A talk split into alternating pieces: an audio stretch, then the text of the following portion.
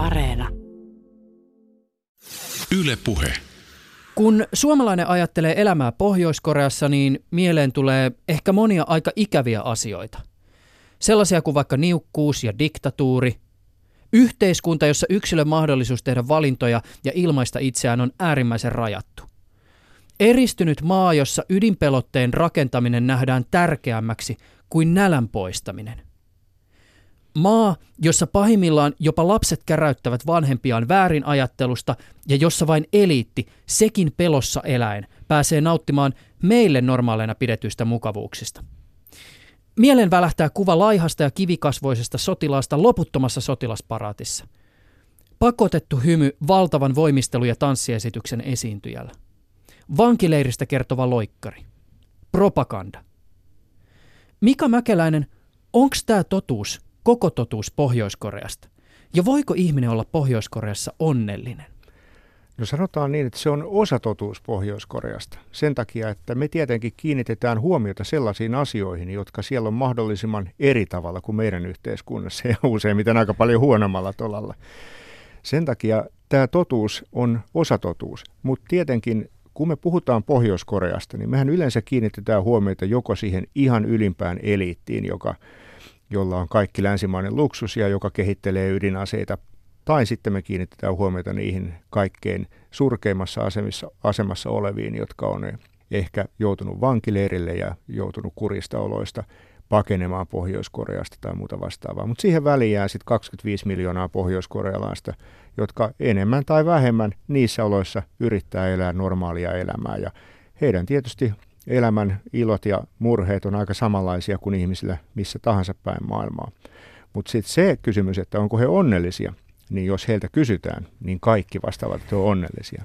Sen takia, että Pohjois-Korea uskottelee omille kansalaisilleen, että se on maanpäällinen paratiisi. Kaikki muut maat on moraalisesti rappiolla, sekasortosia, rikollisia, väkivaltaisia, Yhdysvaltain ikeen alla. Ja siihen verrattuna Pohjois-Korea heidän silmissään on itsenäinen, omavarainen valtakunta, oikeastaan sellainen majakka ihmiskunnan keskellä, jota kaikki muut kansakunnat ihailee. Jos on saanut tätä totuutta nauttia pienestä pitäen, niin varmaan on sellainen mielikuva, että jos nyt vähän joskus lautasella ei olekaan tarpeeksi ruokaa, niin kuinka kurjasti mahtaa olla kaikilla muilla ihmisillä asiat ympäri maailmaa, niin varmaan he on onnellisia. Sitten tähän onnellisuuteen liittyy tietysti se, että Ihmisethän vertaa onnellisuuttaan niihin, jotka on lähellä, asuu ympärillä ja jotka he tuntee. Ja Pohjois-Koreassa varmaan onnellisia on lähinnä ne, jotka asuu Pyongyangissa, pääkaupungissa, ja jotka kuuluu tässä yhteiskunnan hierarkiassa siihen ylimpään luokkaan, koska he on kyllä aivan varmasti nähneet sitä kurjuutta, jota siinä maassa löytyy. Ja kun he tietää, että se on, he on sen pyramidin huipulla, niin varmaan ovat suhteellisen onnellisia siihen nähden. Mutta sitten hekin, jos he saa tietää, millaista elämää ulkomailla, varsinkin Etelä-Koreassa, oikeasti eletään, niin kyllä se varmaan nakertaa aika paljon sitä onnen tunnetta huomata, että ehkä tämä on ollutkin enemmän tämmöistä virtuaalista onnellisuuskuvitelmaa, että, eikä ehkä niinkään koko totuus siitä, miten maailma makaa. Niin varmaan yksi aika kiinnostava kysymys, johon tässä vaiheessa on vielä aika vaikea saada vastausta, on se, kuinka moni pohjoiskorealainen ihan aidosti oikeasti uskoo siihen kuvaan, jota Pohjois-Koreassa kansalaisille muusta maailmasta kerrotaan. Mm. Se on todella vaikea kysymys ja Pohjois-Koreassahan ei tietenkään voi tehdä mitään riippumattomia mielipidekyselyitä eikä kansakunnan pulssia voi sillä lailla mitata. Mutta on sitä yritetty ja, ja nykyisin on jonkun verran tietolähteitä Pohjois-Korean sisällä. Ja tietysti voidaan sitten kysellä loikkareilta, mutta he ei ehkä ole millään lailla edustava otos pohjoiskorealaisista, koska he on niitä kaikkein tyytymättömimpiä sen takia, että he on ottanut niin ison riskin, että he on lähtenyt Pohjois-Koreasta pois. Mika Mäkeläinen on tietokirjailija ja Ylen ulkomaan toimittaja. Ensimmäisen kosketuksen Mäkeläinen sai Pohjois-Korean 15-vuotiaana DX-kuuntelijana lyhytaaltoradion välityksellä. Toimittajan ominaisuudessa kosketuksia on sittemmin tullut useampikin. Vuonna 2016 Mäkeläinen kutsuttiin ainoana pohjoismaisena toimittajana todistamaan historiallista Korean työväenpuolueen kokousta Pyongyangiin. Ja tämä tietysti liittyy siihen, että vuonna 2015-2017 Mäkeläinen toimi Ylessä ulkomaan toimittajana Aasian kirjeenvaihtajana. Oliko se niin, että asemapaikka oli Peking? Asemapaikka oli Peking, joo. Eli aika lähellä Pohjois-Korea oltiin. Mäkeläinen pyrkii kirjassaan Kimlandia antamaan tuoreen kuvan siitä, minkälainen Pohjois-Koreasta on tullut nykyisen johtajan Kim Jong-unin aikana. Teemme tätä haastattelua aivan huhtikuun alussa vuonna 2019. Ylepuheessa Juuso Pekkinen. Tervetuloa ohjelmaan vieraaksi. Kiitos. Ja nyt annan sulle luvan korjata kaikkia niitä epämääräisyyksiä, mitä koreankielisten nimien lausumisessa ilmenee. No, en ole, en ole koreankielinen asiantuntija, enkä, enkä osaa koreaa, koreaa muutamia eh, sanoja lukuun ottamatta, niin, mutta se, eh, sanotaan niin, että se tapa, millä koreaa translitteroidaan meilläkin yleensä, niin sehän perustuu siihen, siihen tapaan, millä tavalla englantia äidinkielenään puhuva ääntäisi tämän tämän kirjoitusasun, eli Kim Jong-un, niin kuin se Suomessa kir- kirjoitetaan, niin se laustaan Kim Jong-un. Kun ajatellaan pohjoiskorealaisia nimiä, etu- ja sukunimeä, siellähän nime, nimen sukunimi kirjoitetaan aina ensin ja sitten se etunimi sen jälkeen. Niin kuin meillä nyt, jos nyt otetaan vaikka tämä Kim Jong-un esimerkiksi, niin Sukunimihän on Kim ja Jong-un on niitä etunimiä. Meillä yleensä näkee kirjoitetussa muodossa niin, että ne on väliviiva näiden etunimien välissä. Ja se on se tapa, jolla Etelä-Koreassa kirjoitetaan näitä etunimiä. Pohjois-Koreassa nämä etunimet kirjoitetaan erikseen ja molemmat isolla. Ja se on se tapa, mitä mä oon noudattanut tässä kirjassa, koska mun mielestä on reilua kohdella maata ikään kuin maan oma, omalla tavalla ja omilla ehdoilla. Vuoden alussa Madridissa Pohjois-Korean suurlähetystössä tapahtui outoja. Kymmenen henkilöä murtautui lähetystöön, lähetystön työntekijät sidottiin, heitä kuulusteltiin ja lehtitietojen mukaan pahoinpideltiin. Iskussa varastettiin tietokoneita, puhelimia ja asiakirjoja ja tämä ajoitus oli tosi kiinnostava. Tämä tapaus sattui juuri ennen kuin Yhdysvaltojen presidentti Donald Trump tapasi Pohjois-Korean Kim Jong-unin Vietnamissa.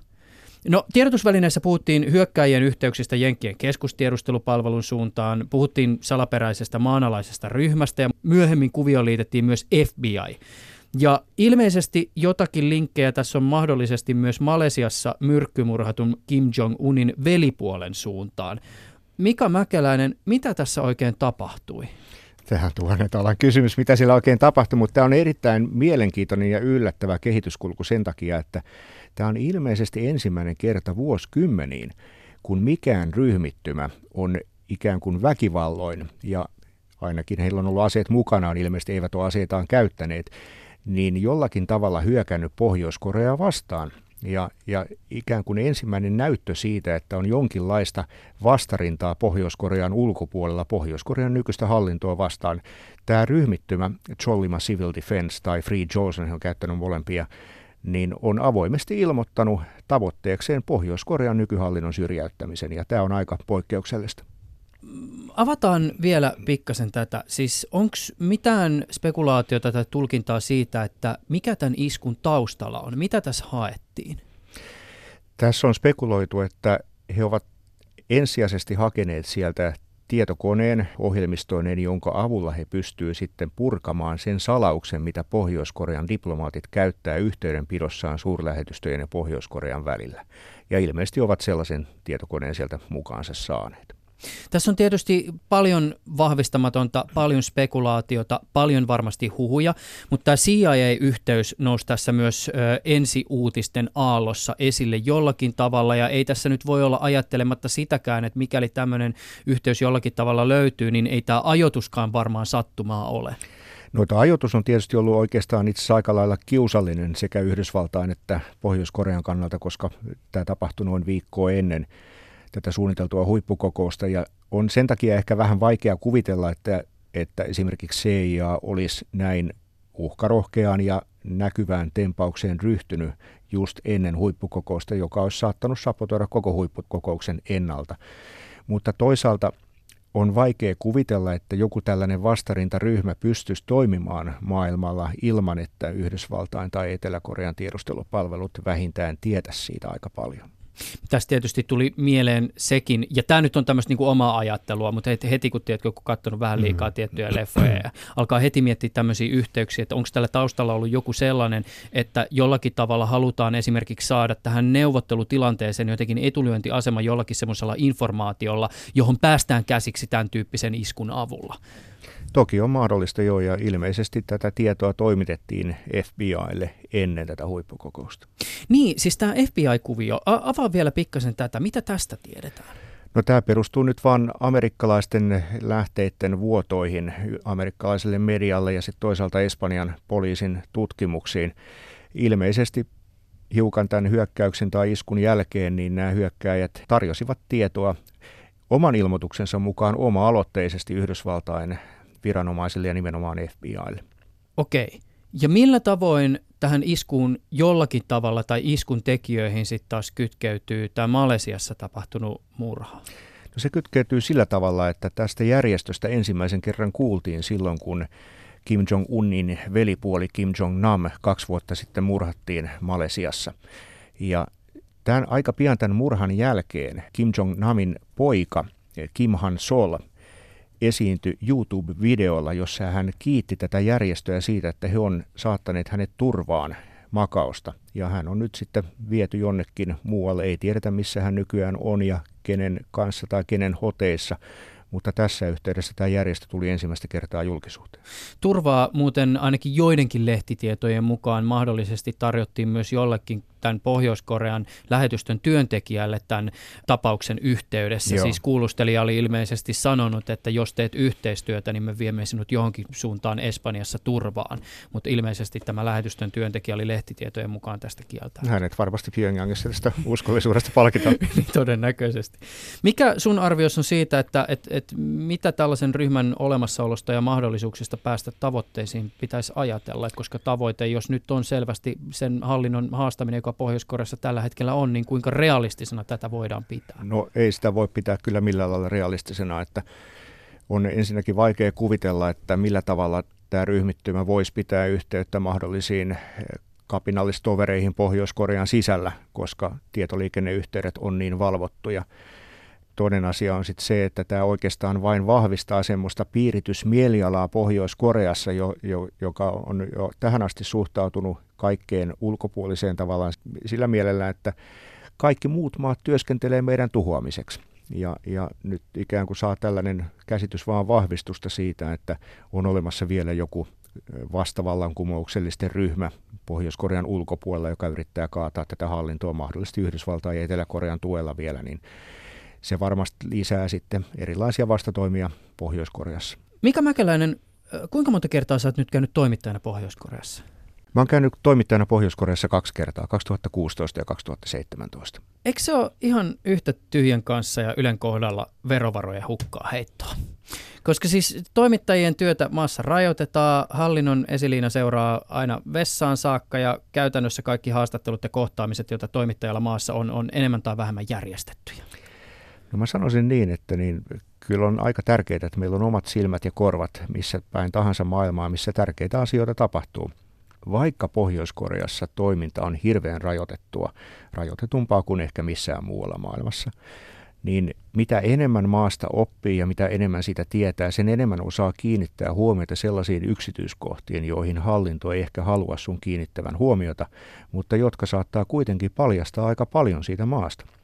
Ja tällaisia asioita mä oon tuonut esiin esimerkiksi tässä Kimlandia-kirjassa ja myös sitten jutuissani Yle Uutisille aikaisemmin. Että kyllä sieltä irti saa.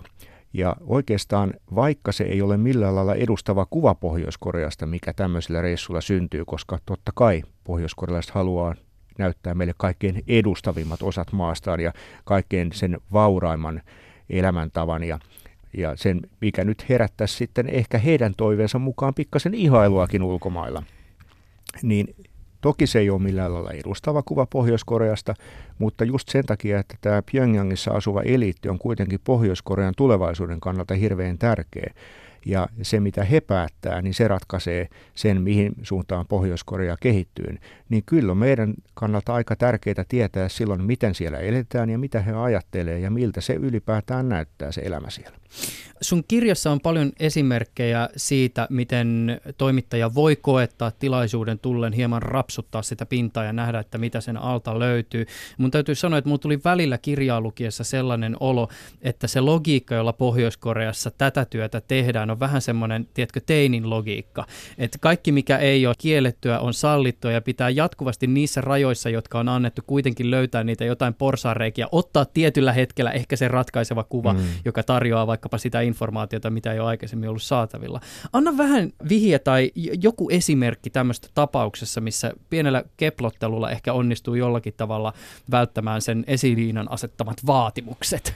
Semmoinen esimerkki, mikä ehkä eniten herätti huomiota maailmalla, oli se sitten, kun me tuossa toisella vi- visitillä, niin ihan tarkoituksella menin sinne vähän, vähän pitkätukkasena ja, ja pohjoiskorealaisittain sitten ei ehkä niin, niin tota hyvän ja edustavan näköisenä, niin mun oli sitten helppo perustella isännille, että nyt tarvitsisi päästä parturiin, että koska mä teen sieltä tämmöisiä niin sanottuja kuvasuoria, että mä oon suorassa satelliittiyhteydessä Ylen uutisiin ja pitäisi sitten tietenkin, olisi meidän molempien etu, että mä näytän vähän edustavammalta ja ja tämä selitys sitten meni läpi ja, ja mut päästettiin parturiin, joka ilmeisesti siihen aikaan oli sitten kuitenkin ensimmäinen kerta, kun toimittaja semmoiseen paikkaan pääsi. Ja totta kai se nyt oli sitten parasta, mitä maasta löytyi. Se oli tämmöinen oikein luksus spa Pyongyangin eliitille, mutta, ja, ja siis parturin kokemuksena sehän oli aivan huikea, että tunnin istuin siinä parturin tuolissa ja siinä sai kyllä sitten päänahan ja niskan ja hartia hieronnat samaan syssyyn ja parin kertaan pestiin tukka ja näin.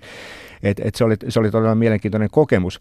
Mutta tota, sitten kun mä tästä vielä twiittasin, niin se herätti todella paljon huomiota maailmalla ja, ja sen seurauksena niin julkaistiin parista juttua ja, ja blogipostausta maailmalla. Että se kaikki, tämmöinen kiinnostaa, koska tota, Pohjois-Korea todellakin niin rajaa sitä julkisuutta hirveän tarkasti ja mitä tahansa pientäkin uutta, niin sieltä saadaan irti, niin se, on, se, on, se herättää aivan huikeasti huomiota. Eli siis ensi kerralla, kun sä menet Pohjois-Koreaan, niin sä menet semmoisessa repaleisessa inkahupparissa ja revityissä farkuissa ja sä perusteet, että sun on pakko päästä vaatekauppaan, että sä saat paremman näköisen. Esimerkiksi joo, tätä voisi koittaa. Tosin se nyt ei ehkä journalistisena voittona kauhean iso, koska mä oon kyllä siellä kaupoissa käynyt. Ja, mutta et se, itse asiassa yksi haaste liittyy tähän ja se on tämä markkinoilla käynti nimittäin. Se on oikeastaan todella olennainen osa Pohjois-Korean nykytodellisuutta, että siellä on tämmöinen orastava markkinatalous, joka on lähtenyt siitä ihan tämmöisestä niin kuin torimarkkinatyyppisestä ilmiöstä, että ihmiset on nimenomaan 90-luvun nälähädän jälkeen ruvennut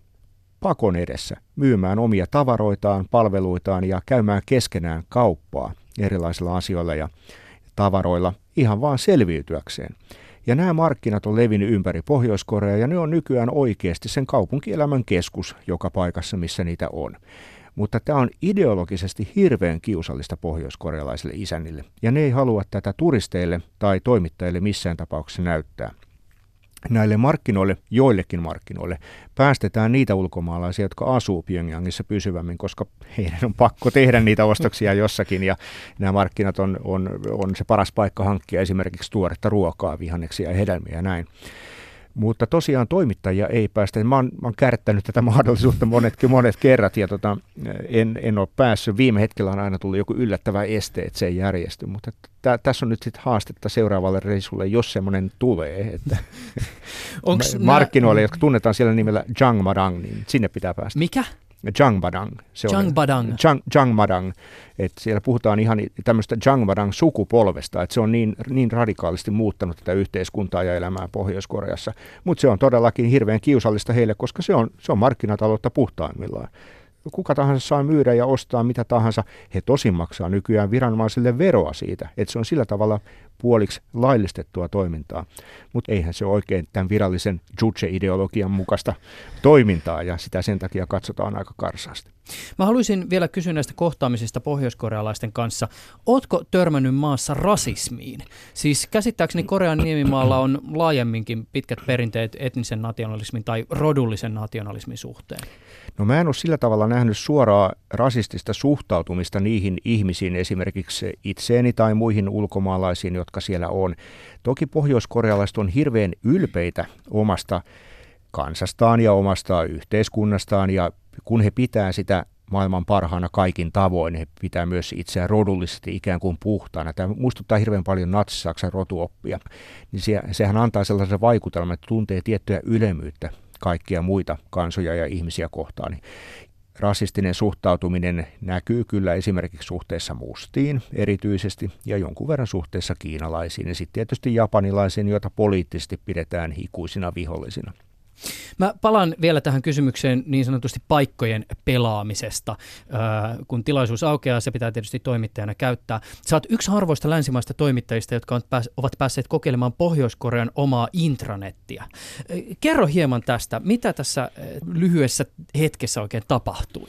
Jos oli semmoinen jännä tilanne, että me oltiin tutustumassa Pyongyangin silkkikutomoon ja sitten kun nämä tehdassalit oli koluttu läpi, niin sieltä yhtäkkiä paljastukin luokkahuone, joka oli täys tehtaan työntekijöitä tietokoneiden ääressä ja se oli aika kummallisen näköinen tilanne ja näytti vähän kyllä tämmöiseltä lavastukselta, että ikään kuin meitä varten he oli sinne raahattu.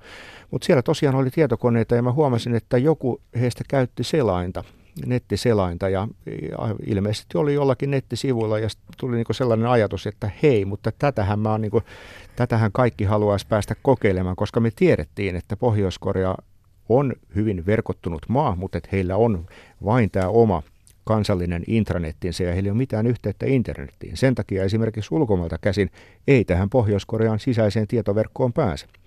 Ja tämä on erittäin säännösteltyä tämä oikeus käyttää tätä Pohjois-Korean intranettiä, kun puhutaan ulkomaalaisista.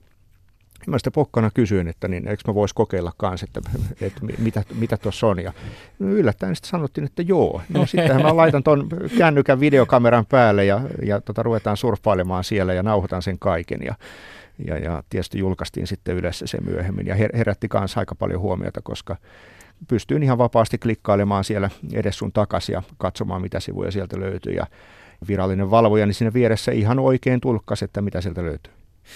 Pohjois-Korean tästä intranetistä tiedetään aika vähän, mutta vuonna 2016 joku mokas ja hetken aikaa koko maailma näki, minkälaisia ylätason verkkotunnuksia maasta löytyy. No Redditin salapoliisit päätteli tämän tiedon perusteella, että maan intranetissä on vähemmän palveluita kuin Grand Theft Auto-pelien sisäisessä internetissä. No tietysti sisältö ratkaisee. Mikä sun näkemyksessä on siitä, että mikä visio tai minkälaisia ajatuksia Pohjois-Korealla on oman nettinsä suhteen, koska näin ehkä suomalaisittain tarkasteltuna ja niiden Pohjois-Korean mielikuvien näkökulmasta tuntuu jotenkin ristiriitaiselta, että Pohjois-Korealla ylipäätänsä on tämän tyyppinen digiinfraprojekti. Hmm. Kyllä siellä hyvin ymmärretään se, että esimerkiksi kun internet nähdään tämmöisen rajattoman tiedon lähteenä, niin sillä olisi valtava ta- taloudellinen merkitys Pohjois-Korealla, kun pohjois-korealaiset pystyisi esimerkiksi opiskelemaan netin avulla. Joten ratkaisuna on ollut sit pääosin se, että netistä kerätään kaikenlaista sellaista koulutusmateriaalia ja tieteellistä tietoa, mikä ei ole poliittinen riski. Ja sitä sitten ihan surutta kopioidaan ja siirretään sinne intranetin puolelle. Ja nämä niin pohjoiskorealaiset pääsee nimenomaan teknisen tiedon lähteelle sen intranetin kautta. Mutta että tässä ollaan tosiaan aika tarkkoja siitä, että se on puhtaasti ikään kuin teknistä tietoa ja siellä ei ole mitään poliittisesti herkkää. Ja ymmärretään kyllä hyvin se, että koulutuksen kannalta niin on tosi tärkeää, että Pohjois-Korealla on ikään kuin tuorein tieteellinen tekninen tieto käytettävissä kaikilla pohjoiskorealaisilla. Käytännössähän se varmaan koskee suurimpien kaupunkien asukkaita, koska ei sielläkään tietokoneita kuitenkaan sitten syrjäkylillä sillä tavalla ole ja tietoliikenneyhteydet on huonot. Jossain määrin sitä tilannetta on parantanut se, että he pääsevät tähän intranettiin kännyköillä, älykännyköillä, joita siellä on aika paljon. Internet, niin se on erittäin harvojen herkkua luin jos jonkun sellaisen arvion, että ehkä tusina tai vähän enemmän perheitä niin pääsee ikään kuin täysin vapaasti kenenkään, eli turvallisuuspoliisin valvomatta internetiä käyttämään. Ja mitä se nyt sitten voisi olla käytännössä ehkä 100-200 ihmistä, että se ei, se ei kauhean iso joukko ole, mutta sitten tietysti kun sen lisäksi internetiä tarvitaan ihan väistämättä ulkomaan kaupassa ja tutkijat tarvii, niin sitten turvallisuuspoliisin valvonnassa voidaan, voidaan rajatusti käyttää internettiä ja muuta. Tämä on kiinnostavaa, kun on jonkin verran lukenut Pohjois-Koreasta tästä teknologisesta näkökulmasta ja esimerkiksi siitä, kuinka nimenomaan sitä internetin ja sitten myös intranetinkin käyttöä valvotaan ja toisaalta miten esimerkiksi maan omiin sisäisiin käyttöjärjestelmiin, jotka on käytännössä jonkinlaisia Linux-distroja, on sisäänrakennettu monenlaisia valvontamekanismeja, niin aina jotenkin välillä jokin tämmöinen arkinen tai itsestäänselvä näyttäytyy aika erilaisessa valossa silloin, kun sitä tarkastelee ääriesimerkin kautta. Ja mä yritin kovasti jotenkin miettiä, että mitäs Pohjois-Korea voisi opettaa vaikkapa tavallisille suomalaisille teknologiasta. Ja ainakin yksi ajatus, joka itselle tuli mieleen, oli se, että, että pohjoiskorealaisille nettinatiiveille on varmaan aika selkäytimeen hakattuna se tunne, johon me täällä lännessä olemme vasta isossa mittakaavassa heräämässä Siis siihen, että teknologian ja vaikkapa netin käyttämisestä jää useimmiten jonkinlainen jälki. Ja vaikka selailuhistoriaa ei tarkkailisi joku tämmöinen autoritäärinen hirmuhallinto, niin lienee ihan tervettä epäluuloa tiedostaa se, että joku pyrkii aina keräämään tietoa usein hyvin henkilökohtaisistakin asioista. Mm. Kyllä joo, ja, ja pohjoiskorealaiset tietysti sitten ovat, ovat oppineet aika nopeasti käyttämään esimerkiksi ne harvat, jotka nyt ylipäätään nettiä voi käyttää vapaasti, niin osaavat käyttää VPN-softaa ja osaavat käyttää salattua torverkkoa ja näin, että jälkiä jää mahdollisimman vähän. Siinä missä tietoturva-ihmiset koettaa länsimaissa opettaa jengin olemaan käyttämättä USB-muisteja, niin näillä pienillä muisteilla on käsittääkseni Pohjois-Korean kansalaisille aika iso merkitys. Tämä USB on ollut aivan käänteen tekevä, huikea, vallankumouksellinen keksintö Pohjois-Korean muutoksen kannalta. Ja tämä juontaa juurensa siihen 90-luvun muutokseen, kun laajemmassa mitassa ruvettiin salakuljettamaan tavaraa Kiinasta, niin sen mukana tuli tietysti myös tietoa. Alkuun se oli lähinnä DVD-levyjä, joiden sekä salakuljettaminen että käyttö oli aika hankalaa. Mutta sitten kun päästiin näihin flash-muisteihin, niin aika paljon pienempään tilaan ja ja helposti kätkettävämpään muotoon saatiin sitten dataa ja elokuvia ja TV-ohjelmia Etelä-Koreasta ja se on kyllä, siitä on tullut tämmöinen koko kansan salainen pahe. Lähes kaikilla pohjoiskorealaisilla talouksilla on nykyään DVD-soitin, jossa on USB-liitin. Pohjois-Koreassa kun ollaan, niin isoveli yrittää kaikin keinoin valvoa kansalaisten vapaa-ajan harrastuksia ja tämä tapahtuu esimerkiksi sillä tavalla, että koteihin tehdään yllätystarkastuksia. Ja aikaisemmin, kun näitä yllätystarkastuksia tehtiin, niin tapana oli se, että pantiin sähköt pois koko kerrostalosta kerralla, jolloin ne DVDt jäi sinne sisään sinne soittimeen ja kansalaiset jäi kiinni, jos se DVD olikin sitten vähän laitonta sisältöä. Mutta nyt ei sitä enää jää kiinni sen takia, että siellä on nyt sitten se pohjoiskorealainen opera tai mikä hyvänsä laillinen hyväksyttävä media siellä sisällä ja sitten voi äkkiä nappasta sen USB-tikun siitä sivuun ja sen nyt voi, se on sen verran pieni, että jokainen voi piilottaa sen kotinsa johonkin koloon eikä sitä sieltä löydetä. Yksi tämmöinen yksityiskohta, jonka sä Mika Mäkeläinen sun Kimlandia-kirjassa toteat on se, että USB-muisteista ollaan vähitellen siellä Pohjois-Koreassakin siirtymässä pienempiin muistimedioihin, esimerkiksi SD-kortteihin. Joo. Ja mä yritin jotenkin kovasti miettiä, että mihin tämä nyt sitten liittyy, koska eihän mistään mediasoittimista, siis ainakaan tämmöistä perinteistä DVD-soittimista tyypillisesti näitä muistikortti paikkoja löydy, mutta onko tämä sitten taas merkki esimerkiksi siitä, että Pohjois-Koreassa ollaan vähitellen siirrytty myös mobiililaitteiden joo, käyttöön? Joo, tämä liittyy nimenomaan siihen, että sitten kännykkää voidaan microSD tökätä ja mutta että tämä on tosiaan semmoista, tämä on semmoista jatkuvaa kissa-hiirileikkiä Pohjois-Korean viranomaisten ja, ja pohjoiskorealaisten kesken, että kuitenkin sitten Pohjois-Korea omilla käyttöjärjestelmillään ja muilla rajoituksillaan yrittää estää sen, että mitään luvattomia länsimaisia mediatiedostoja pystyttäisiin käyttämään, että se on aika, aika, aika tehokkaasti sitä myös kehitetään näitä pohjoiskorealaisia käyttöjärjestelmiä näissä kännyköissä ja tiet, tietsikoissa myös. Pohjois-Koreasta ja sen arjesta voi olla äärimmäisen vaikea saada tietoa. Siis moneen asiaan liittyy urbaanilegendoja, väärinkäsityksiä, vääristelyäkin. monia asioita voi olla vaikea riippumattomasti varmistaa ja maan propagandakone pyrkii tekemään parhaansa sen eteen, että story kulkisi tiettyjä uria. Mä tiedän, että sullakaan ei ole tähän välttämättä varmasti vastausta, mutta mua kiinnostaisi kuulla erästä asiasta, mitä sä tiedät tai mitä sä olet ehkä kuullut. Sun kirjassa sä mainitset siitä, että aikoinaan maa pyöritti sivubisneksenä tämmöistä kansainvälistä huumekauppaa, mutta viime vuosina monessa mediassa on julkaistu juttuja, joissa käsitellään ja ihmetellään Pohjois-Korean ja kannabiksen välistä suhdetta. Joitakin vuosia sitten Vice julkaisi jutu, jossa todettiin, että Pohjois-Koreassa pössyttelyä ei pidetä rikoksena, eikä siihen sisälly mitään leimaa. Vicein mukaan pilveä kasvaa siellä täällä ja sitä poltetaan ihan kuin tupakkaa. Erityisesti Jenkkien kannabislehdistössä toistellaan väitteitä kiinalaisten turistien laumoista, jotka ostaa Pohjois-Koreasta törkeä halpaa pilveä myydäkseen sitä sitten omassa maassaan eteenpäin. Onko sulla tähän liittyen mitään parempaa tietoa? Tämä on erittäin hyvä kysymys ja tämä on itse asiassa yksi sellainen asia, josta mä oon tuloksetta yrittänyt ottaa selvää. Mä en itse siellä reissullani nähnyt kannabiksen käyttöä ja tietysti mulla oli hyvin rajalliset mahdollisuudet kysyä pohjoiskorealaisilta siitä. Ja, niin ja Esilinalta ei varmaan käydä kyselemään, että löytyykö no, no mitään. kyllä voi käydä kysymässä. Se onhan se mielenkiintoista, mitä hän vastaa, että on, on se sitten totta tai ei, mutta en löytänyt näyttöä siitä, että tämä on, mä olen myös lukenut näitä juttuja, mutta en, en löytänyt niin näyttöä siitä, että olisi näin laaja alasta, mikä ei tarkoita sitä, etteikö se voisi olla. Mutta tämä on, tämä on sellainen asia, josta on todella vaikea ottaa siellä selvää. Koska totuus Pohjois-Koreasta on niin suuri mysteeri ja on paljon asioita, jotka on äärimmäisen vaikea varmistaa, niin Mulla on semmoinen vaikutelma, että se on johtanut tilanteeseen, jossa Pohjois-Koreaan liittyvistä asioista uutisoidaan vahvistamatta aika kevyestikin.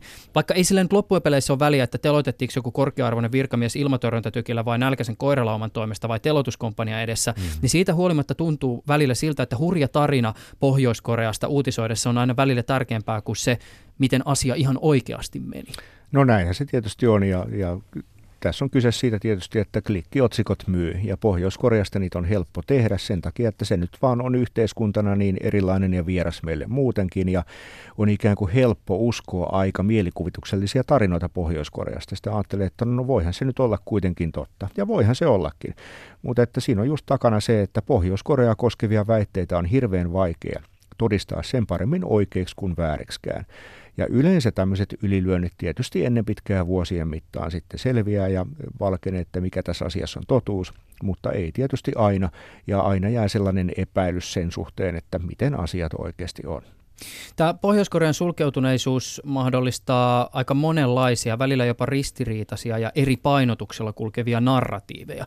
Mulla on itselläni yksi tämmöinen henkilökohtainen kokemus tähän liittyen ja se ajoittuu vuoteen 2017, jolloin käynnissä oli aika kiivas, tai ainakin jos Suomen mediaa tarkasteli, niin kiivas jännite liittyen Pohjois-Korean kehittämiin ydinaseisiin. Ja kun mä matkustin Etelä-Koreassa, niin Ylen uutisvahti suurin piirtein kahden tunnin välein piippasi merkiksi siitä, että nyt Pohjois-Koreassa tapahtuu, neuvottelet etenee tietyllä tavalla, nyt ollaan jotakin neuvotteluja peruttu, ydinaseet suurin piirtein on jo ilmassa, ää, asioita tapahtuu. Ja sitten kun mä avasin television Etelä-Koreassa, niin tuntui, että se kaikki, mistä esimerkiksi Yle Uutisissa puhuttiin tosi voimakkaalla mm. intensiteetillä, niin se oli vaan tavallaan niin kuin yksi uutinen muiden uutisten joukossa, business as usual. Ja sitten kun mä vielä juttelin paikallisten korealaisten kanssa tästä asiasta, ihan vielä siellä Pohjois-Korean rajalla, niin tyypit oli silloin, että ai miten sä tiedät näistä näin paljon, että mitä medioita sä oikein seurat, ei me olla mitään kuultu, että neuvotteluita tulossa ja äh, ihan peruskauraa, ei tässä ole mitään ihmeellistä. Vaikutelma oli ainakin se, että se tarina, jota seurataan, on aika erityyppinen riippuen siitä, missä ollaan. Mm, mm. Joo, Etelä-Koreassa tämä on, suhtautuminen on sillä tavalla ehkä erikoista. Siihen liittyy kaksi, kaksi sellaista asiaa, jotka ei, ei ehkä näy täällä meidän uutisoinnissa niin paljon. Toinen on se, että siellä nyt on vaan totuttu elämään siihen, siinä karhun naapurissa ja, ja välillä sieltä tulee ohjuksia ja välillä sieltä tulee jotain muuta mutta se ei enää ole niin kuin kauhean iso juttu, koska siellä on nähty kuitenkin verinen Korean sota, ja vaikka Pohjois-Korea sitten tietysti aina silloin tällöin tekee erilaisia provokaatioita, myös sotilaallisia, joissa kuolee ihmisiä, niin se ei ole mitään ennen kuulumatonta ja ennen näkemätöntä Etelä-Koreassa. Siellä, niin kuin, siellä osataan suhtautua aika lunkisti tähän. Mutta että sitten Etelä-Koreassa on myös sellainen pohjavire suhtautumissa Pohjois-Koreaan, että siellä varsinkin vanhempi ikäpolvi ja poliittisesti ehkä vähän vasemmalta painottuneet ihmiset suhtautuu Pohjois-Koreaan vähän niin kuin tuhlaaja poikaan. Et tekee se mitä tahansa, niin aina se saa ennen pitkää anteeksi, sille annetaan uusi mahdollisuus ja se ei ole niin kuin mikään iso juttu, jos sieltä nyt sitten tulee maailmanlopun uhkauksia tai jotain tämmöistä. Ja ikään kuin kaikesta huolimatta niin haetaan sellaista rauhanomasta ratkaisua ja liennytystä suhteessa Pohjois-Koreaan, vaikka Pohjois-Korea uhittelisi ihan miten tahansa. Mä jatkan ehkä tästä narratiivikysymyksestä näin, ja tämä on tietysti iso, iso kysymys, voidaan syöksyä kimppuun paloittain ja ei varmaan mitään täydellistä vastausta saada aikaiseksi. Mutta jos ajatellaan tavallaan näitä maailmanpolitiikan ja Korean niemimaan jännitteitä tällä hetkellä ja siellä nähtyä näytelmää, niin voi sanoa, että jonkinlaisia ehkä keskeisiä rooleja Pohjois-Korean ympärillä näyttelee se Etelä-Korea, sitten rajanaapuri Kiina, Venäjälläkin on pikkasen yhteistä rajaa ja sitten taas toisaalta Yhdysvalloilla on tässä kuviossa aika isosti sormensa pelissä. Jos jotenkin lähtee tarkastelemaan sitä, että ja karkealla tasolla sitä, että mitä kukakin Pohjois-Koreasta haluaa ja mitä kukakin kertoo siitä, mitä he Pohjois-Korealta haluavat, niin mitä sä tässä kuviossa oikein näet? Nämä eri naapurimaat ja maat, jotka Pohjois-Korean tilanteeseen liittyy, niin suhtautuu siihen hyvin eri tavalla omista lähtökohdistaan käsin ja heidän tarpeensa on hirveän erilaisia. Et jos nyt ajatellaan ensimmäiseksi vaikka Yhdysvaltoja, niin siellä Pohjois-Korea tietysti nähdään ennen kaikkea uhkana. Pohjois-Koreahan on köyhä, aika pieni maa, jolla ei olisi Yhdysvalloissa ollenkaan sellaista painoarvoa kuin sillä on, ellei sillä olisi ydinaseita. Ja se just sen takia, että se pystyy uhkaamaan ydinaseita, niin se on saanut näin valtavan mediahuomion ja myös poliitikkojen huomioon Yhdysvalloissa. Ja se on eräällä tavalla ollut Pohjois-Korean tavoitekin – he haluaa olla maailmanluokan peluri. Ja aseet, ydinaseet on antanut heille sen keinon, että he isojen poikien seurassa päättävät sitten isoista asioista. Se on aika kiinnostavaa myös, että minkälaisia painotuksia tietyissä tilanteissa aina Pohjois-Koreaan liittyen valitaan. Yksi kiinnostava tähän kytkeytyvä keissi on tämä amerikkalaisen Otto Warmbierin tapaus. Turistimatkalla ollut Warmbier, eikö se mennyt niin, että hän yritti pohjois-korealaisessa hotellissa jonkun illan päätteeksi varastaa sieltä jotain tämmöistä propagandajulistetta? Näin on ainakin päätelty sen videon perusteella, valvontakameran videon perusteella, mikä Pohjois-Korea julkaisi. Joo, no, tämä on ainakin tämä tarina, jota niin kuin sieltä päin kerrotaan. Tästä seurasi pidätys ja oikeudenkäynti, ja Warmbier palasi kotiin Jenkkeihin 17 kuukautta myöhemmin aivokuolleena. No, Trumpin hallinto teki hyvin selväksi, että amerikkalaiset oli kidutettu fyysisesti ja että hänen palaamisensa jälkeen tapahtunut kuolema oli suoraa seurausta tästä – No Yhdysvalloissa on esitetty myös poikkeavikin näkemyksiä, jonka mukaan Warmbierin fyysiset vammat eivät syntyneet kidutuksen seurauksena ja yhden teorian mukaan aivovamma syntyi itse asiassa itsemurhayrityksen seurauksena. Mutta jollakin tavalla se, että mitä painotetaan ja miten tätä tarinaa kerrotaan, herättää esittämään just tämän saman kysymyksen mm. siitä, minkä takia se tarina halutaan kertoa esimerkiksi Trumpin hallinnon toimesta tietyllä tavalla. Joo, tämähän on näkynyt itse asiassa aika selvästi esimerkiksi Trumpin kansakunnan tilapuheessa. Jos ajatellaan sitä puhetta, minkä Trump piti reilu vuosi sitten, niin silloin vielä eh, Pohjois-Korea koettiin suurena uhkana. Tämä oli ennen ensimmäistä huippukokousta Kim Jong-unin kanssa. Ja Trump marsitti, marsitti siellä silloin eh, kongressin eteen esimerkiksi tunnetun eh, pohjois-korealaisloikkarin, joka ihmisoikeusaktivistina nykyisin toimii Etelä-Koreassa. Ja hyvin suureen ääneen näyttävästi tuotiin esille Pohjois-Korean ihmisoikeusloukkaukset. Ja, ja samoin myös sitten Otto Warmbierin kohtalo, kun piti luoda Pohjois-Koreasta sellaista kuvaa, että se on suuri ja välitön uhka, ei paitsi Yhdysvalloille, niin myös koko maailmalle. Mutta nämä ihmisoikeuspuheet ja Warmbierin kohtalo oli kyllä aika lailla sitten unohdettu vuotta myöhemmin. Et sen jälkeen, kun näitä huippukokouksia alettiin pitää, ensin Singaporessa ja nyt Vietnamissa, niin Pohjois-Korean ihmisoikeustilannetta Yhdysvallat ei ole pitänyt millään lailla esillä. Jos palataan tähän alkuperäiseen isoon kysymykseen, niin voisi ehkä lähteä Kiinaa kohti kysymällä näin, että mihin Kiina tarvitsee Pohjois-Koreaa? Kiinalle Pohjois-Korea on puskurivaltio ja Kiinalle suurin arvo on järjestys, vakaus ja ennustettavuus. Sen takia Pohjois-Koreaa tarvitaan, että Yhdysvallat ei tule Kiinan rajalle ja sen takia Pohjois-Korean hallintoa kannattaa pönkittää, ettei siellä synny sekasortoa, joka saattaisi johtaa pakolaiskriisiin, joka taas toisi ongelmia Kiinalle. Kiina ei missään tapauksessa halua, että köyhät eh, nälkiintyneet pohjoiskorealaiset alkaisi tulvimaan rajan yli Kiinan puolelle, minkä he voisi hyvin tehdä, jos ei sitä estettäisi, koska Kiinan puolella rajaa puhutaan usein monilla alueilla, myös Koreaa siellä. Heillä on paljon bisnesyhteyksiä ja paljon sukulaisuussuhteita rajan yli, että ikään kuin ihmiset tuntee hyvin toisensa. Mutta Kiina ei halua mitään levottomuuksia, sen takia Kiinan edun on pitää tilanne mahdollisimman paljon nykyisellään ja pitää Pohjois-Korea tolpillaan. Totta kai hekin kulissien takana yrittää saada Kim Jong-unia luopumaan ydinasekehittelystä, koska edes Kiinan näkemyksen mukaan Pohjois-Korea ei tarvi ydinaseita henkivakuutuksekseen, vaan heillä on riittävän isot joukkotuhoaseet ja asevoimat muutenkin.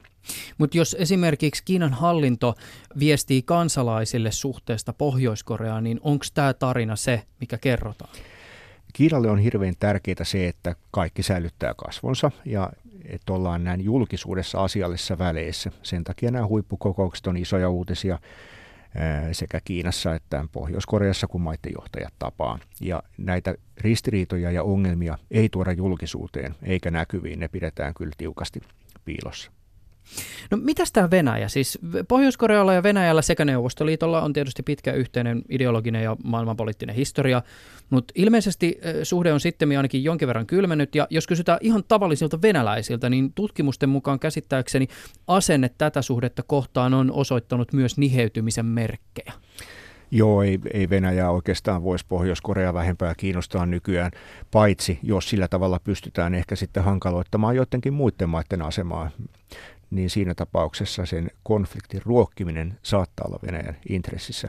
Mutta se, mitä, mikä nyt, mitä on nähty tapahtuvan Venäjän ja Pohjois-Korean rajalla, on se, että Venäjäkin osallistuu tähän kansainvälisten pakotteiden ylläpitoon periaatteessa, mutta käytännössä pakotteita myös rikotaan. Venäjältä on salakuljetettu öljyä. Onko asialla sitten pelkästään yksityiset yhtiöt rahamielessä vai onko siinä jollain lailla takana myös Venäjän valtio, niin sitä me ei tiedetä. Ja samaa tietysti tehdään paljon laajemmassa mitassa Kiinan kanssa, että Kiinasta jatkuvasti laillisen kaupan varjolla ja sivussa niin todella paljon harjoitetaan salakuljetusta Pohjois-Koreaan ja sillä tavalla pönkitetään tätä hallintoa, vaikka periaatteessa Kiina tietysti on sitoutunut ihan samoihin pakotteisiin, näihin turvallisuusneuvoston määräämiin pakotteisiin kuin kaikki muutkin maat. Mm.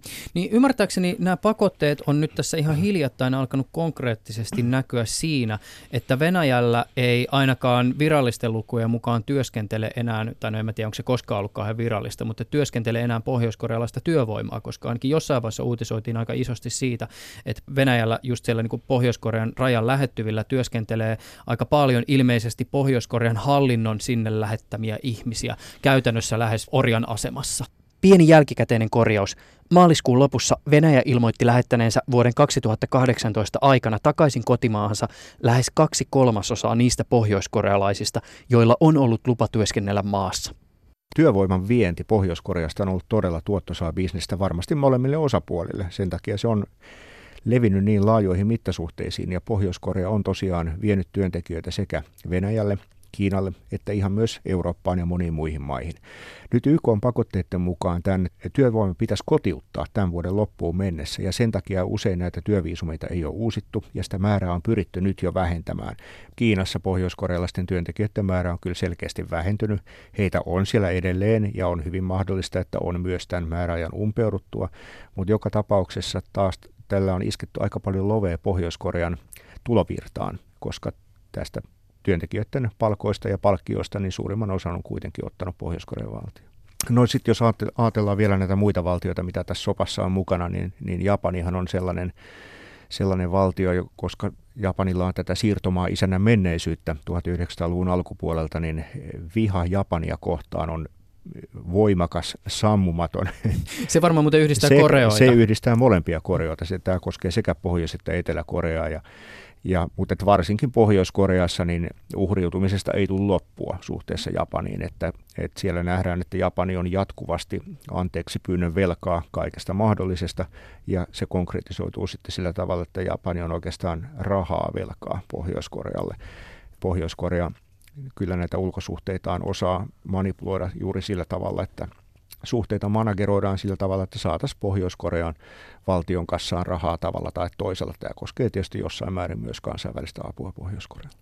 Nyt kun mainitsit muuten tästä rahaa kassaan asiasta, niin eh, semmoinen pieni syrjähyppy erääseen toiseen aiheeseen. Eh, kuinka merkittävää roolia tämä kaikenlainen epäilty kyberrikollisuus, jolla eh, väitetysti pohjoiskorealaiset hakkerit ovat pyrkineet saamaan Pohjois-Korean kassaan sitä vanhan liiton fygyä, niin kuinka isoa roolia se ehkä potentiaalisesti näyttelee maan tulovirroissa? No mä tota kirjaa varten luin yhdestä tutkimuksesta, jossa arvioitiin, että Pohjois-Korea olisi esimerkiksi eh, virtuaalivaluuttoja onnistunut varastamaan noin 500 miljoonan edestä. Joo, on se, on, se on aika paljon, niin se niin kuin siinä mitassa kyllä on iso, iso tota, tulonlähde ja, ja se on jo ihan dokumentoitu juttu sitten, että on onnistuttu varastamaan Yhdysvaltain keskuspankista – toisen valtion tililtä tosin, mutta niin noin 80, muistaakseni noin 80 miljoonaa dollaria. Vai oliko, se, oliko tämä se onnistunut määrä vai tämä, oli, tämä oli se onnistunut niin määrä. Aivan, joo, ne, ne yritti vielä isompaa. Joo, joo.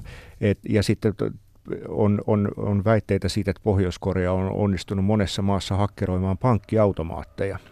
Et, et tällä tavalla kyllä tämä kyberrikollisuus ilmeisesti on aika tuottavaa verrattuna ja aika, aika sillä tavalla harmitonta, että jälkien seuraaminen on usein vaikeampaa kuin sit perinteisessä huume- ja asekaupassa. Kuinka paljon sä Mika Mäkeläinen oot miettinyt niitä erilaisia skenaarioita liittyen siihen, miten Pohjois-Korean järjestelmä ehkä tulee kokemaan mullistuksen, jos ja kun se tapahtuu? Kyllä sitä on varmaan jokainen Pohjois-Korea tunteva miettinyt sen takia, että kyllähän se järjestelmä on niin erilainen ja niin omalaatuinen systeemi ja kun se on elänyt yli kaikkien näiden muiden mullistusten, Itä-Euroopan kommunistiset valtiot romahti, Neuvostoliitto hajosi, mutta Pohjois-Korea sen kun porskuttaa. Ja kun se on kuitenkin niin väkivaltainen järjestelmä ja me sanottaisiin sitä, että se on epäoikeudenmukainen järjestelmä useimmille pohjoiskorealaisille, niin eihän se ikuisesti varmaan voi jatkua. Kun Pohjois-Korean yhteydet kuitenkin muuhun maailmaan jossakin määrin ihan tarkoituksellisesti lisääntyy sen takia, että Pohjois-Korea haluaa ottaa oppia muusta maailmasta. Ja sitten ne lisääntyy myös maan alla sen takia, että pohjoiskorealaiset haluaa salaa oppia muusta maailmasta. Niin missä vaiheessa tulee ikään kuin mitta täyteen? Se on iso kysymys, mutta toisaalta on hirveän vaikea nähdä sellaista tilannetta Pohjois-Koreassa, että miten jonkinlainen kapina tai järjestelmän muutos saisi alkunsa ja syntyisi sen takia, että se on ääriesimerkki sellaisesta urkintayhteiskunnasta, jossa isoveli tietää kaiken mahdollisen. On vaikea kuvitella, miten siellä pystyisi syntymään sellainen kapina, joka leviäisi ja joka ensinnäkään olisi riittävän monen, riittävän tärkeässä asemassa olevan pohjoiskorealaisen intressissä, koska nykyisin kuitenkin se on luokkayhteiskunta ja siellä kaikki nämä rikkaimmat ja etuoikeutetuimmat ihmiset järjestelmän säilyminen nykymuodossaan on jollakin tavalla heidän etunsa. He on etuoikeutetussa asemassa, minkä takia he lähtisivät romuttamaan sellaista järjestelmää. No ulkopuolelta on vaikea nähdä mitään muuta kuin täysmittaista sotaa, joka tietysti Pohjois-Korean hallinto pystytään sillä tavalla kaatamaan, mutta samalla tuhoutuu maa ja todennäköisesti myös aika paljon Etelä-Koreaa, että se, se kuulostaa sillä tavalla hyvin, hyvin niin kuin raalta ja epätoivoiselta ratkaisulta. Tietysti yksi vaihtoehto on myös se, että Kiina ajautuu jonkinlaiseen poliittiseen epävarmuuteen tai sanotaan niin, että Kiina ei pysty pitämään nykyisen kaltaista järjestystä siellä Pohjois-Korean vastaisella rajalla. Se voi tietysti myös heijastua Pohjois-Korean sisälle. Tämä on yksi niistä skenaarioista, joita on tuonut esille eh, professori Andrei Lanko, joka on ehkä tunnetuin Pohjois-Korea-tutkija tutkija maailmassa. Mutta sitten todellakin niin ehkä se realistisin vaihtoehto, jos ajatellaan näitä järjestelmän muutosyrityksiä Pohjois-Korean sisältä, on se, että esimerkiksi armeija tai asevoimat näkee, että heidän vaikutusvaltansa Pohjois-Koreassa putoo tai romahtaa. Tapahtuu se sitten esimerkiksi neuvotteluteitse sen takia, että Pohjois-Korea tinkii ydinaseestaan jossakin muodossa, tai sitten ihan vain sen takia, että siellä halutaan painottaa talouskehitystä enemmän, niin kuin Kim Jong-un ilmeisesti haluaa tehdä niin tässä, tässä suhteessa asevoimat voi kokea asemansa jollakin lailla uhatuksi ja, ja suhteellisen asemansa huononevan. Ja se voi johtaa johonkin. Toinen vaihtoehto on se, että sitten nämä, tämä Pyongyangin eliitti, joka nykyisin nauttii huomattavista etuoikeuksista suhteessa muuhun, muihin pohjoiskorealaisiin, niin jollakin tavalla kokee, että heidän asemansa jossakin muussa skenaariossa saattaisi olla parempi mikä tällainen tilanne olisi, on vaikea kuvitella, koska esimerkiksi jos ajatellaan koreoiden yhdistymistä, niin pohjoiskorealaisilla useimmilla ei ole oikein edellytyksiä pärjätä markkinatalousyhteiskunnassa ja sellaisessa yhteiskunnassa, joka enemmän tai vähemmän noudattaisi Etelä-Korean pelisääntöjä. Ihmiset huomaa, että heidän koulutuksellaan ei ole arvoa eikä heidän osaamisellaan. Kaikki on vanhentunutta. Jos skipataan jotakin tämmöisiä loogisia askelmia tässä mullistuskehityksessä ja ajatellaan sitä, että tämä muutos sit, ja jos se tulee, niin on jollakin tavalla markkinalähtöinen tai se mahdollistaa Pohjois-Korean avautumisen markkinoille, niin ketkä tässä tilanteessa on niitä, jotka ensiksi hyötyy? Siis kellä ehkä on jo tästä vinkkelistä hyödyllistä jalansijaa maassa tällä hetkellä, siis ulkomaisilla toimijoilla, ehkä sijoittajilla, tai kella on vaikkapa semmoisia suhteita, jotka jollakin tavalla voisi helpottaa markkinoiden avautumisen hetkellä? No jos katsotaan, mitä on tapahtunut esimerkiksi entisissä kommunistimaissa, niin kyllähän itse asiassa nämä kommunistipuolueen johto on osannut käyttää tätä tilaisuutta erittäin hyvin hyväkseen. Ja voi ajatella, että Pohjois-Koreassa varmasti on sikäli sama tilanne, että heillä on jo nyt ikään kuin sitä varallisuutta siellä patjan, patjan alla ja, ja myös niitä yhteyksiä. He on verkostoituneet ja he tietää, miten resursseja maassa jaetaan ja miten niitä voi saada. Niin heillä on parhaat edellytykset myös sit tällaisessa tilanteessa nousta ikään kuin tällaisen markkinalähtöisen uudistuksen eh, kärjessä viemään Pohjois-Korea ehkä vähän uuteen suuntaan ja rikastuttaa siinä sivussa myös itseään. Mutta se, mikä on Pohjois-Koreassa jossain mitassa jo nähty, on se, että nämä suhteellisen vaatimattomat markkinatalousuudistukset – ja mitkä on tapahtunut kuitenkin sitten enemmän tai vähemmän puolueesta piittaamatta ja ikään kuin siellä vähän niin kuin puolisalaisina, niin ne on myös murtaneet tätä Pohjois-Korean yhteiskuntajärjestelmää sillä tavalla, että tämä kastijärjestelmä on joutunut antamaan periksi ja yhteiskunta on korruptoitunut. Siellä on ihmiset, jotka on hyvin vaatimattomista lähtökohdista, joilla ei aikaisemmin ehkä olisi ollut mitään jakoa Pohjois-Korean yhteiskunnassa, niin he on pystynyt markkinoilla rikastumisen ansiosta ostamaan ja hankkimaan itselleen semmoisia etuja, mitkä aikaisemmin oli varattu vain niille, jotka oli tässä hierarkian huipulla. Jos ajatellaan, että Pohjois-Koreassa tapahtuisi joku tämmöinen radikaalisysteemin romahtaminen ja valla uusi jako, jonka osana sitten rajat aukeaisi ja valtion kontrolli kansalaista herpaantuisi, niin tulisiko ihan tavallisia pohjoiskorealaisia ehkä jotenkin suojella siltä kulttuurisokilta, joka tästä ehkä seuraisi? Ja tässä mä viittaan esimerkiksi siihen, että käsittääkseni monien Pohjois-Koreasta loikanneiden tiedetään kärsineen ihan näiden arkihaasteiden lisäksi myös jonkinlaista kulttuurisokista rajan ylittämisen jälkeen. Niin, on, on vaikea nähdä, että mitä se voisi käytännössä sitten olla. Joka tapauksessa, jos ajatellaan taloudellista pärjäämistä, mikä on itse asiassa osoittautunut monille pohjoiskorealaisille loikkareille tosi vaikeaksi Etelä-Koreassa. Se on, se on tosi hektinen kilpailuyhteiskunta. Niin varmaan, jos Pohjois-Korea jollakin lailla avautus tai yhdist, Koreat yhdistyisivät, niin pohjoiskorealaiset on, olisi hirveän riippuvaisia valtion jättimäisestä sosiaalituesta. Ylipäätään se, että näitä elintasoeroja pyrittäisiin jollakin lailla tasaamaan Pohjois- ja Etelä-Korean välillä. Se olisi ihan välttämätöntä. Muuten syntyisi valtava muuttoliike Pohjois-Koreasta Etelä-Koreaan tai Pohjois-Koreasta Kiinaan, koska ihmiset lähtisivät kuitenkin niiden parempien taloudellisten mahdollisuuksien perässä. Se, että miten, miten tämmöistä pystyisi sitten ohjaamaan, niin se on, se on ihan niin kuin valtava jättimäinen haaste, jota on vaikea edes kuvitella sen takia, että Pohjois- ja Etelä-Korea on niin erilaisia maita. Ja kun tässä on usein esikuvan ajateltu, että no onhan se Saksojen yhdistyminenkin nyt jotenkuten onnistunut ja vaikka siellä on tietyt sosiaaliset erot näkyy edelleen entisen Itä-Saksan alueella, kun sitä verrataan Länsi-Saksaan, niin Pohjois- ja Etelä-Korean erot on huikein paljon suurempia. Ne on ollut erillään paljon pidempään ja ne on kehittynyt täysin päinvastaiseen suuntaan. Elintasoero on myös aivan monin, siis todella moninkertainen verrattuna Saksojen tilanteeseen. Et kaiken kaikkiaan tässä, jos kuvitellaan, että Koreat yhdistyisi, niin siinä yritettäisiin naittaa kaksi sellaista valtiota, joilla kyllä on yhteinen kieli pääosin, yhteinen kulttuurihistoria ja yhteinen historia, mutta jotka on sen jälkeen, kun Koreat itsenäisty, niin kehittynyt aivan eri tahtiin ja eri suuntiin. Todella erilaisia valtioita. Mä vielä kysyn, tämä tietysti liittyy tähän taloudelliseen kehitykseenkin kulttuuri, mutta mä vielä täsmennän tätä mm. kysymystä nimenomaan kulttuurin näkökulmasta. Onko niin, että USB-tikulle levi, levitetyt korealaiset hittikappaleet ja televisiosarjat ovat valmentaneet korealaisia siihen, mitä mahdollisesti sen rajan takana odottaa siinä vaiheessa, jos rajat jotkut aukeavat? Vai pitäisikö jollakin tavalla näitä ihmisiä, jotka siellä ovat olleet siinä niin kuin sen Pohjois-Korean kulttuurin vaikutuspiiri alaisuudessa, niin jollakin tavalla käsitellä ehkä niin kuin silkkihansikkain tässä uudessa tilanteessa?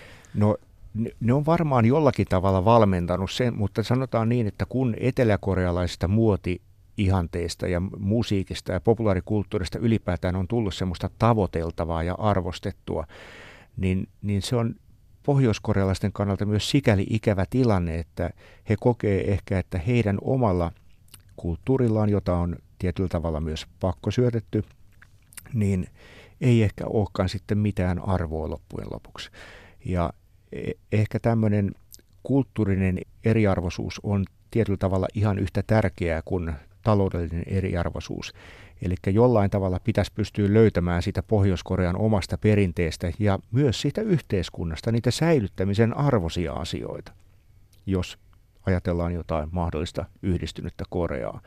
Koska jos mennään kaikessa Etelä-Korean ehdoilla, niin silloin pohjoiskorealaiset tuntee myös sosiaalisesti jääneensä toisen luokan kansalaisiksi. Ja se ei tietenkään ole pitkällä tähtäimellä kauhean kestävä ratkaisu, koska ei ne ihmiset selviydy henkisesti siitä tilanteesta, että ne on ollut Pohjois-Koreassa kuitenkin ehkä siedettävässä asemassa yhteiskunnassa ja sitten huomaavat olevansa roskakuskeja Etelä-Koreassa.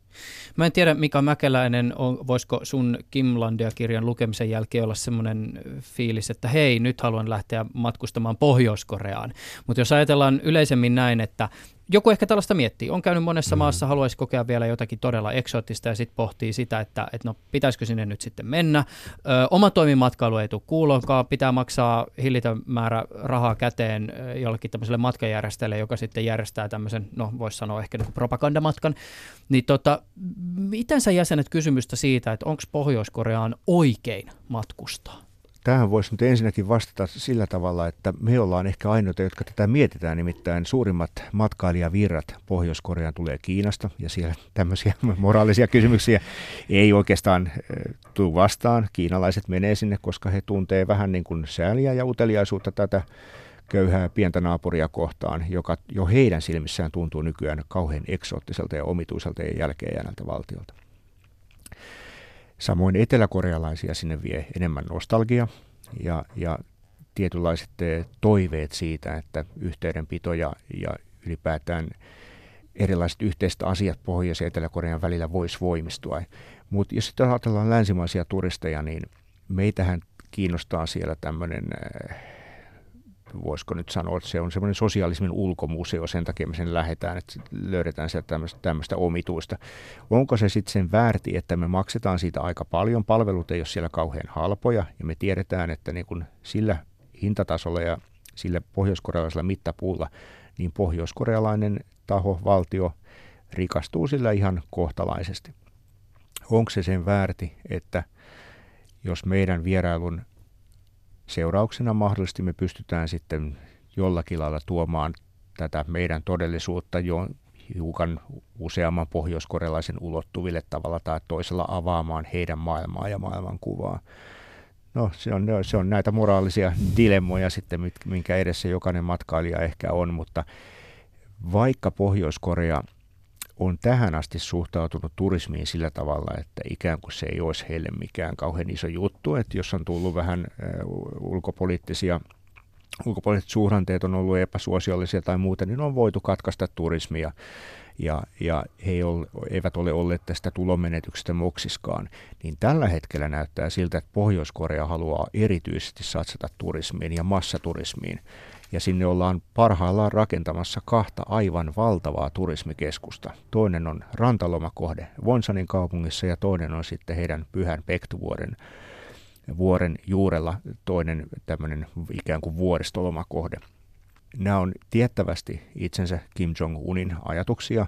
Nämä on valtavia sijoituksia. Siellä on ollut toista sataa tuhatta rakennusmiestä esimerkiksi siellä Wonsanissa rakentamassa näitä hotelleja. Niiden pitäisi valmistua ensi syksynä niin varmaan tullaan näkemään jonkinlaista aloitteellisuutta Pohjois-Korean suunnalta sen suhteen, että tulkaa nyt katsomaan tätä meidän maata, kuinka ihmeellinen tämä on, koska sinne on ne hotellit rakennettu, olisi varmaan järkevää saada niille jotain käyttöä myös.